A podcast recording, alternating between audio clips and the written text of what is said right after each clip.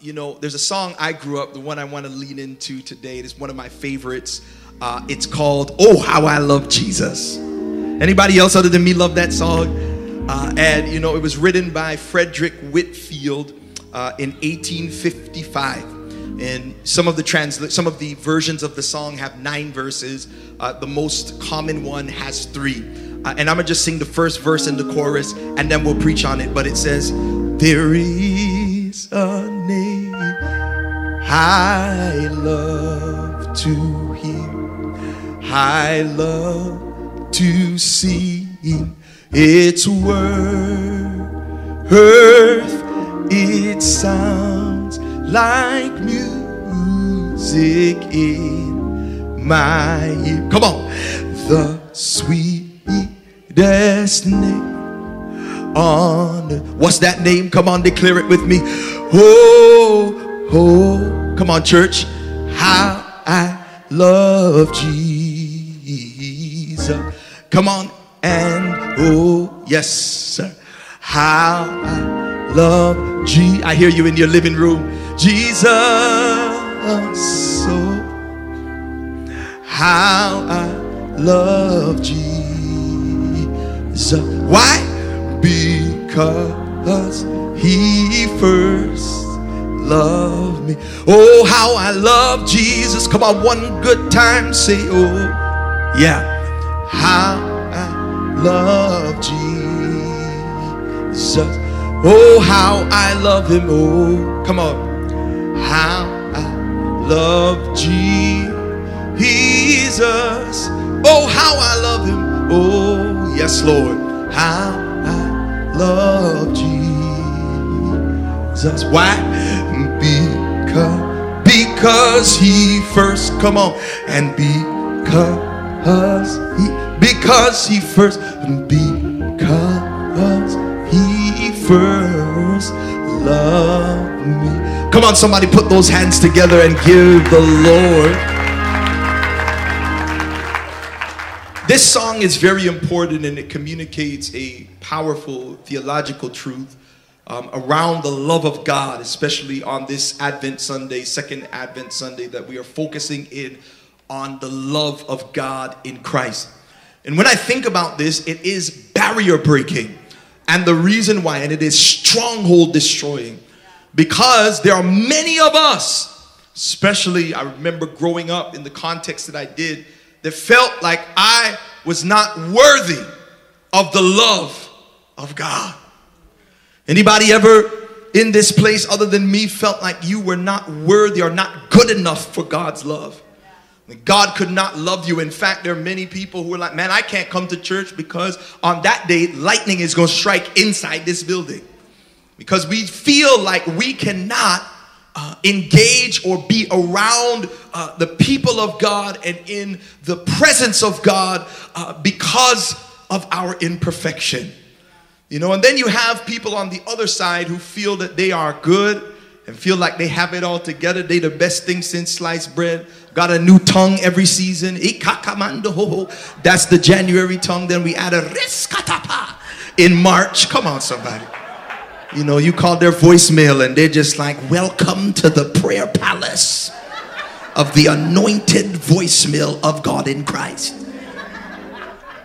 I love him and he's so and you know and so we have the two extremes where you got people uh, that are so broken and feel like we are not worthy of being able to be in God's presence or to be able to engage God or to be loved by God. And many of you, which I want to come against today, have the view of God, the picture in your head, because maybe of that picture that your family used to hang on the wall, or uh, maybe because of the way that you were parented. Oh, I didn't mean to go all here today. Uh, but your view of God oftentimes is attached uh, to the way that you were parented. And so, because your father was the way that your father was, you think that God the Father is that same way. And so there's this where there's brokenness, but then uh, consequently, not only this, on the flip or the opposite of this, is you got people who are confident in their own works, in their own righteousness, in their own perfection, and they declare and say, Oh, how I love Jesus. Well, I want you to understand this because uh, I think whether you fall on one side or the other, uh, it's important for us to remember one quick fact that the only reason why you love Jesus, arrogant one, or the only reason why you ought to look past, or the reason why rather you ought to look past your imperfections, broken one, to the fact that you can declare your love for God is not because of what you or I have done or not done, but it's because of what God has done for you in Christ. Somebody ought to give him praise right there. Listen. I feel this preach because I want you to get this and understand. Uh, a fact of the matter is, he starts the, and we're going to go to Romans chapter 5. What book did I say? Romans 5, and I want to read Romans 5, 6 through 8. Uh, but before I go there, I want to just start this uh, song. Notice in verse 1, he says, There is a name I love to hear. Here it is. He says, I love to sing its worth. It sounds like music in my ear.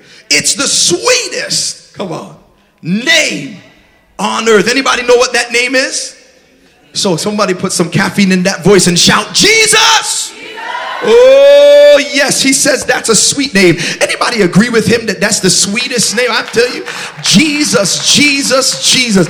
What an incredible and a beautifully sounding name, like music in my ear, the sweetest name on earth. And then he says, Oh, how I love Jesus. Oh, how I love Jesus. He declares his love for Christ, but then he says, It's because he first loved me. Anything good that I can do, anything uh, proper or right or orthodox that is uh, that I can declare in regards to who God is or who Christ is. It is not because of my goodness. It's not because I'm so erudite or astute. It's not because I am omniscient. It's not because I know all things, but it is because of what has been granted to me in and through Christ Jesus. This is why he declares it. It's powerful. The name of Jesus. Somebody say his name so sweet. Come on.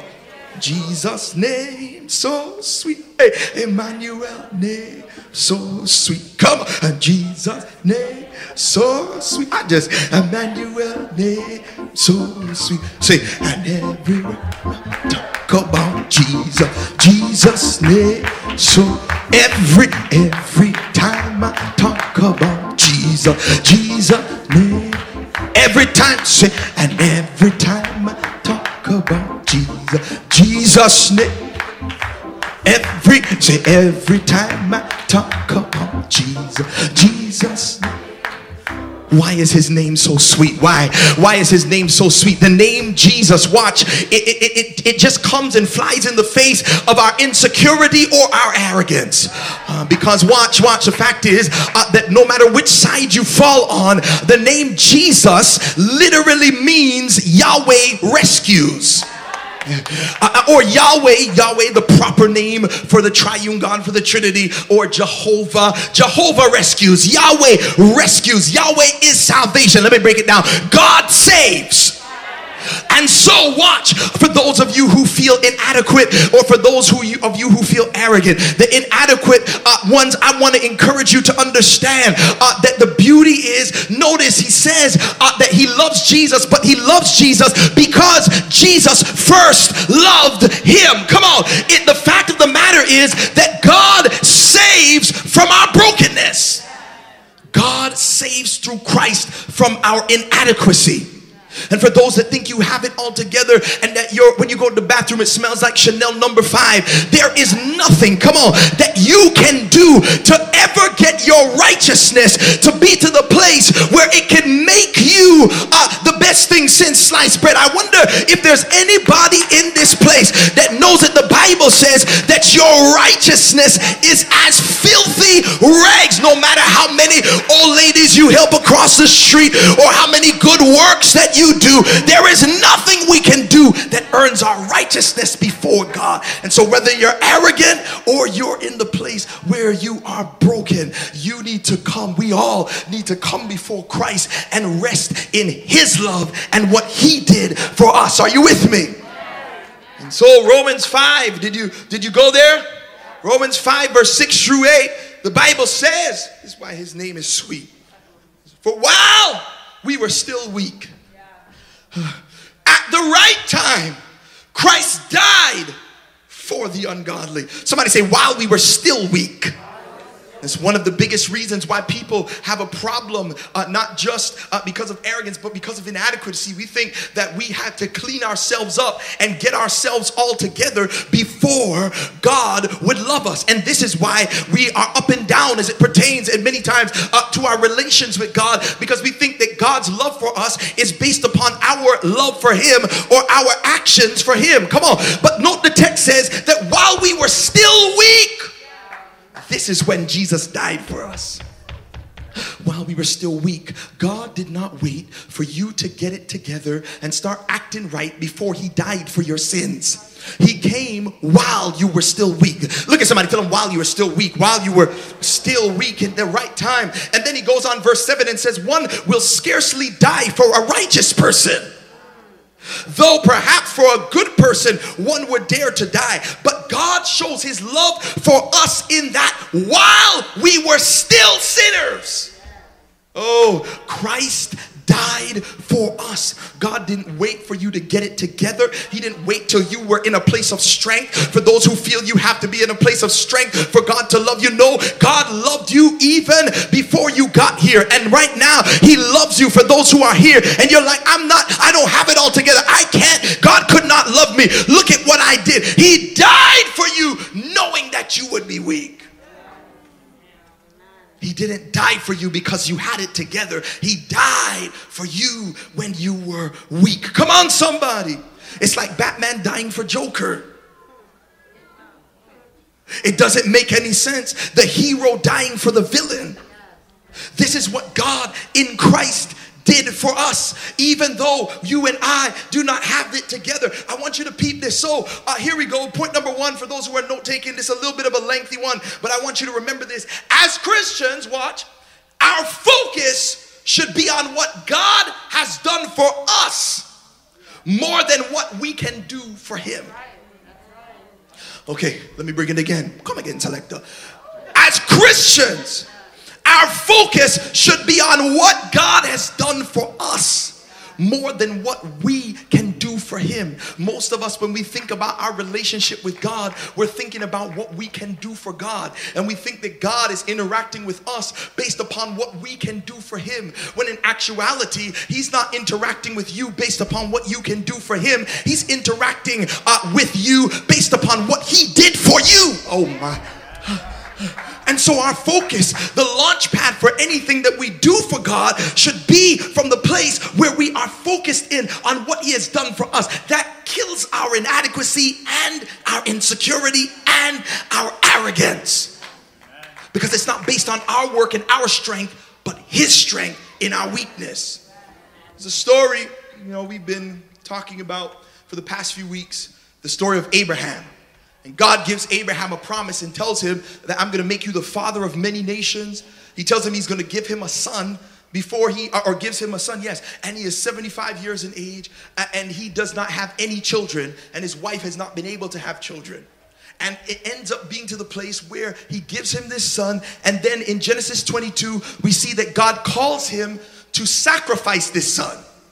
He says take him to the place i'm going to tell you and i want you to kill this boy and it's like, uh, and if you miss the message when God doesn't make sense, Uh, I want you to go on YouTube and make sure you check that out. But notice in Genesis 22, uh, the Bible says, just to summarize, God tells him and he takes him, he tells him to go up on the mountain. It said, God, uh, after these things, God tested Abraham and told him to go and do this. And then what ends up happening in summary in Genesis 22 is God takes him on the mountain. Uh, and once he gets there and he's getting ready to kill his son, as was commanded as a test, uh, an angel cries out and says, don't do it. Don't harm the boy. And then, right after this, is where we learn Abraham declares and says, uh, God is Jehovah Jireh. Because there's a ram in the bush. That's where we get that saying from. He, he causes a ram to come in the bush, and then he says, Sacrifice that instead of your son. And you know, the thing is, what I want you to understand is many of us, we hear this story and we look and we just think it's regular degular that Abraham was not, you know, kicking back we're like, oh, okay, we just missed the fact that Abraham did not think it was weird for God to tell him to sacrifice his son. Like he he had the trust as he as we see in the passage in Genesis 22 that God was going to um, make a way out, but it wasn't because he was like, oh, this is weird that God wants me to kill my son. It was more, he, he had an idea that God was going to bring him out because he knew that God was making the promise to him through this child. The reason why it wasn't weird was because remember, Abraham is coming, and for those who didn't know, Abraham is coming from a pagan background.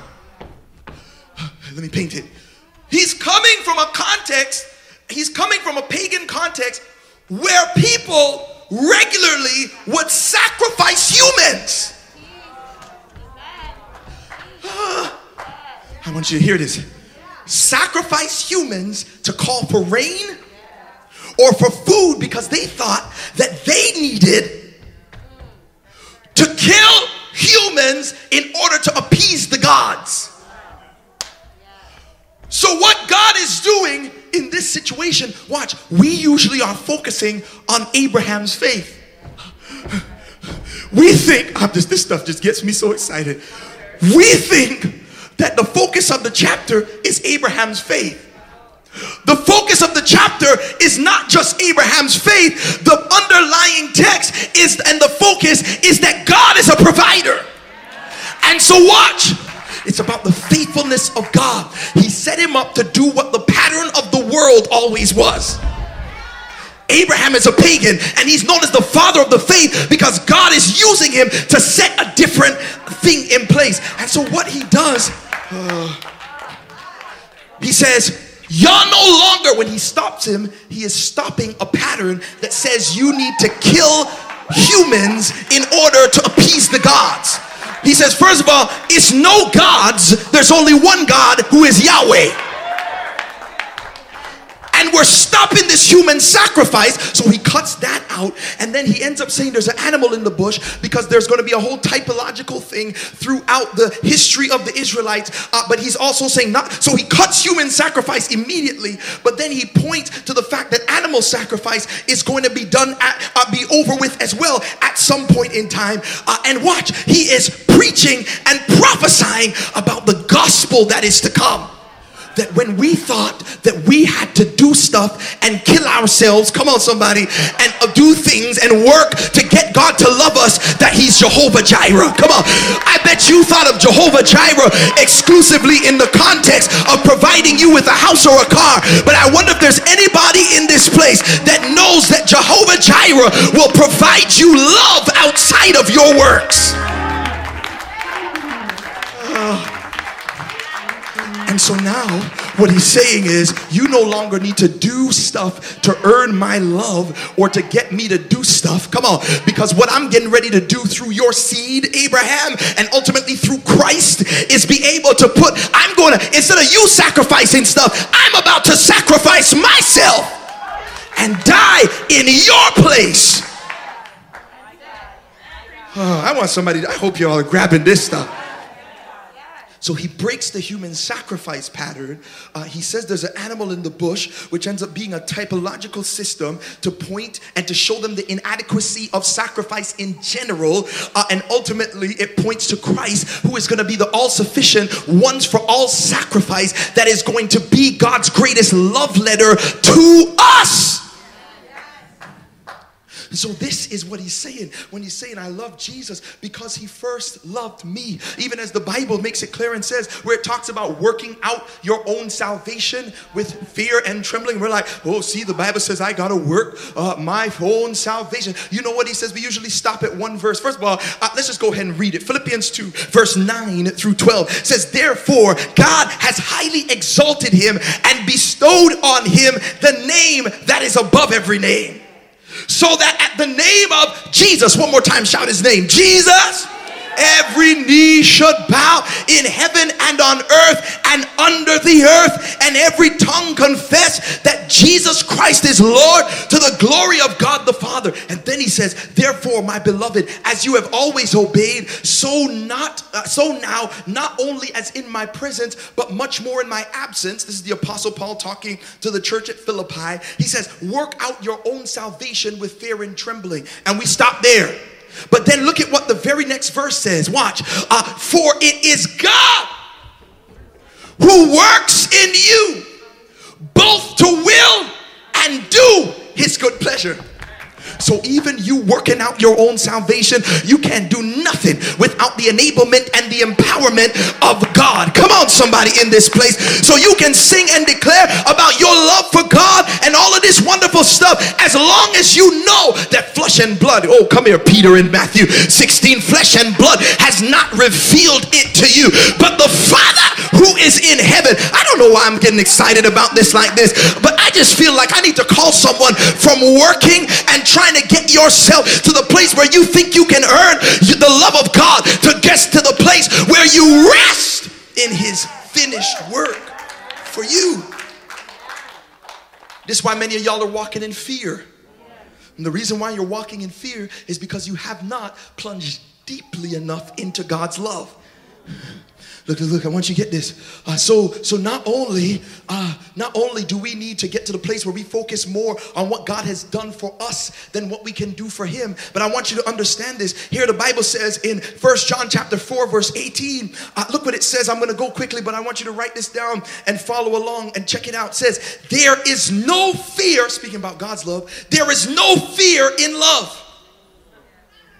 Did I make it up or said in the text? But perfect love casts out fear. For fear has to do with punishment. And whoever fears has not been perfected in love. Let me give you this point. Plunging deeply into God's love drowns our fear. Many of you, uh, you've been focused on punishment, you've been focused on judgment and condemnation, and consequently, this is why you're walking in fear. But if you truly embraced and plunged into and realized how much God loves you and how much He has done for you and how much He wants to bless you, come on, somebody, and how much He wants to make you more like Himself, if you truly understand how much He loves you and you dove deeply into to this, your fears would drown. Fears were drowned. And if you still are walking in fear, means that you haven't gone deeply enough into the love of God. Are you with me? And this is one that I love. First John chapter 3, verse 19 and 20. Uh, peep this, this is a beautiful one. Uh, he says, By this we know that we are of the truth and reassure our heart before him. Verse 20, for whenever our heart condemns us, God is greater than our heart and knows everything when our heart condemns us, when fear grips us and tells us, when the devil, who is the accuser of the brethren, the Bible says, shows up and tells you, you're not worth it, look what you did, and all this, you can turn back and say, you know what? Yeah, I know I messed up, but I serve a God that died for me when I was weak. Come on, somebody. I serve a God who died for the ungodly. He didn't expect for me to have it together before he loved me. And so now, instead of leaning into condemnation, Romans 8 and 1. There is now therefore no condemnation. Oh my, to them who are in Christ Jesus. I'm going to dive deeper into his love. And consequently, the fear and condemnation will drown. It says that God is greater. Uh, God is greater than our heart. I'm just following my heart. Sometimes you got to stop following that heart and follow God. Dive deeply into who God is and who He has called us to be. Are you with me? And so I want you to understand this. Uh, but not only this, uh, will, it, it, will it get us to the place where we can defeat fear and condemnation, but embracing the love of God also positions us, watch, to appropriately love others. Because when you truly humble yourself and realize instead of oh, how I love Jesus because I'm such a great person, uh, as opposed to how he first loved me, when you truly humble yourself and realize, uh, if you're like me, uh, that you truly don't deserve nan, you don't deserve nothing. But while you were yet a sinner, that God died for you and you still mess up, but He's a forgiving God. If you truly embrace and understand and humble yourself under this reality, it positions and empowers you to love the most unlovable people. And so, watch this embracing God's love empowers us to love others. You can't love people effectively until you embrace God's love for you, whether it is in forgiveness, come on, or whether it is in uh, whatever the, the dynamic of His love that you need to grasp. You can't truly love and forgive people if you have not fully and uh, firstly embraced God's love for you. Are you with me? First John 4 19 uh, through 21 declares, We love because he first loved us. See, this song's just based on the word. If anyone says, I love God and hates his brother, he is a liar. For he who does not love his brother whom he has seen cannot love God whom he has not seen.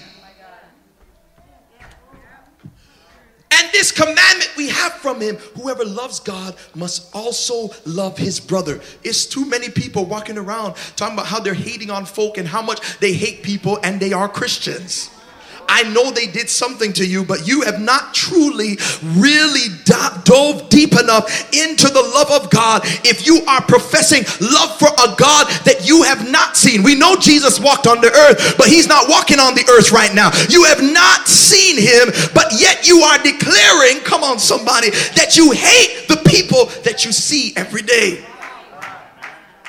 He says, You're a liar if you hate others, but you say you love Christ.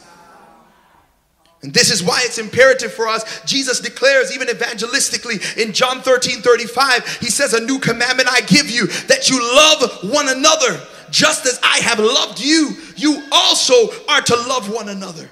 By this, someone say, By this. By this, all people will know that you are my disciples. And so I want you to understand uh, that the fact of the matter is that you and I have no uh, no empower, no power to love God or to love others unless we have leaned into His love for us. You and I will always walk in a place of defeat. And you know, it's crazy because when we're kids, I grew up in church and we used to sing simple songs like, Yes, Jesus loves me. Yes, Jesus loves me. Come on. Yes, Jesus loves me. The Bible me so. You and I, we got to get back to the place. We think a lot of these things are trivial and menial and that they are just minute and they don't have any sort of value. Oh, that's just a kid song. Every now and again, you and I, I just feel this preach. You and I got to get to the place where we go back to being, having that kid like faith. Come on, somebody. Uh, now we're so intellectual and so high and mighty, and we've gotten to the place where we've intellectualized ourselves out of the love of God. But I showed up to tell you on this second Sunday of Advent that you and I got to get to the place, come on, somebody, where we return to our focus on the love of God. I don't care how much you think you can get to a place where you have attained. I, I hear Ephesians chapter 2, verse 8 and 9 declare. Come on, if I can bring this plane down for a landing. He says, For by grace you have been saved, not of works lest any man should boast. Come on. And he says, This is not of your own doing, it is the gift of God. So if there's anybody in this place today who feels like you and I can earn our salvation, I want you to look at somebody today and tell them, neighbor, oh neighbor, tell them there's nothing you can do to earn God's love. Come on, tell them you can't buy it. You can't put it on layaway. All you gotta do is lean into it. Come on, somebody. Somebody ought to get excited about it there. You can't put God's love on layaway. You can't put God's love on a payment plan. All you got to do is fall into it. Come on, somebody in this place today. And so I don't know who I'm talking to today who feels like you're inadequate, but I'm going to go back to the top and say, there is a name that I love to hear I love to sing its worth. Come on. It sounds like music in my ear. Come on. The sweetest name on earth. Come on. And we declare, oh, how I love Jesus. Oh, how I love Jesus. Oh, how I love Jesus. And it's not because of my works. Come on, somebody. And it's not because of my goodness. Come on, let's have church. It's not because of how many T's I cross.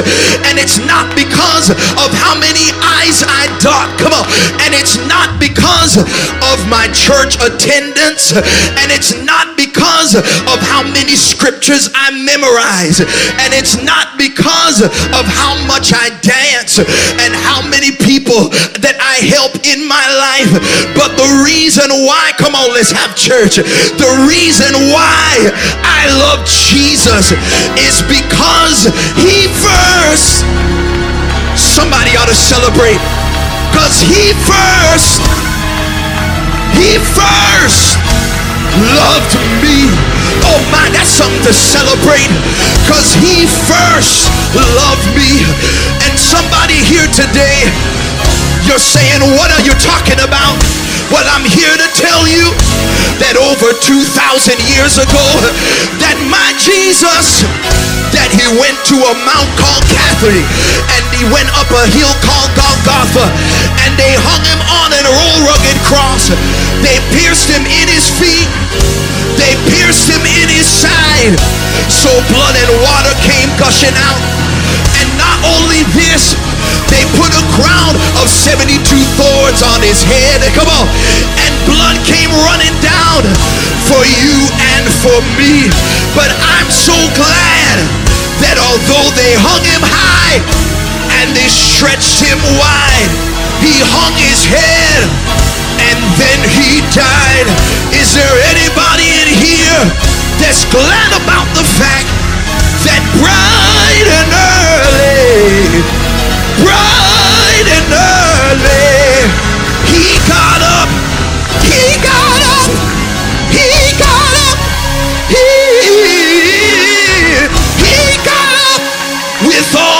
power in his hands.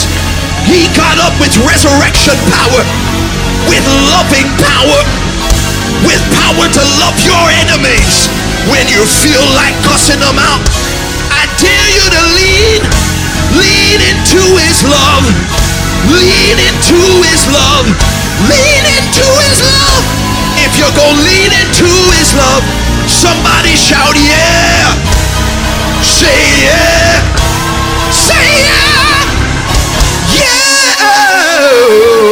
Say yeah.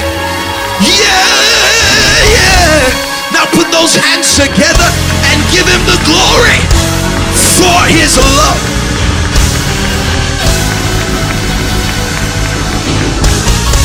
I'm done. I'm done. You know how I love him, but it's because he he first loved me. Because he first loved me. No one can come to me unless the Father who sent me draws them. Somebody today, you have been drawn here. You thought you showed up and woke up and said, Today I'm going to church because I'm just going to get my life right and we're going to you know, this is one of my things I'm going to do. You know, before the year is done, I'm gonna, it's part of my list, you know, I'm just gonna, gonna give my life to Christ, amen? And what you didn't notice is that you, yeah, yeah, you might have declared and said that, but you're only here because God has drawn you. And it's a miracle when someone repents and puts their trust and faith in Jesus. And so today, if that's you and you're like, I don't know Christ, um, I'm not in relationship with Him, you know, I came here and all this sounds cute, but I do not know Him. I want to invite you to dive deep into His love today. You don't have to work for it, He already did it. You just have to fall into it. So today, Bible sums it up and says, to begin a relationship with God, you have to repent. Someone say, repent. In other words, I recognize I'm a sinner. I'm in need of salvation. And I, not only do I recognize this, but I say, God, forgive me. And then I repent. I turn. Someone say, turn. And I put my faith in Jesus. Not in my works, but in his death, his burial, his resurrection on my behalf. And when it is that I do that, then he says to be baptized. Someone say, be baptized. Oh, I give the Lord praise. And I do it every week. And we ought to celebrate 40 people been baptized in Surf City this year alone. And on the 18th, there's several more. I think we're, I don't know, I think we're like up to maybe seven people so far that will be baptized again on the 18th. This, this is not common, y'all. I want you to understand what Jesus is doing here. And someone here, you're like, it's my turn to repent, believe, and be baptized. When we dip you in the water, you're saying, I'm leaving my old life behind. I'm, I'm buried with Christ. So his work, I'm identifying and I'm trusting in his death. And when I bring you up out the water, you're rising, rising to new life with Christ. Same way he rose from death, you're rising and saying, "I've left my old life behind. And I'm identifying with his resurrection on my behalf. And not only this, when you do this, Bible says, if any man is in Christ, he's a new creature. All things are passed away. All things become new. And so, if that person is you, and today you're like, I want to do that. I want to trust Christ. I want to give my life to Him. I invite you to do so. Or someone here, you're like, man, I already been baptized, but I've fallen away. I'm, i was worshiping Buddha, uh, following these all seeing eye emojis and patterning my life after this and tarot cards and I left the faith and I want to come back to Christ. I'm telling you, you may have run away from him, but he has never run away from you. David said, If I make my bed in hell, behold, he is there. And as long as there's life, there is hope. Hallelujah. And so I call you to come home if that is you. You can come home today. And so, uh, in order to do so, there's a connection card. Draw your attention to that again on the seat back in front of you. You can scan the QR code and go ahead and, um, you know, and, and, fill out that connection card. Um, or um, if you're listening online via podcast, surfcity.ca forward slash connection card, watching online, there the link is for you as well. And I encourage you, fill out that connection card. Let us know about your decision for Christ.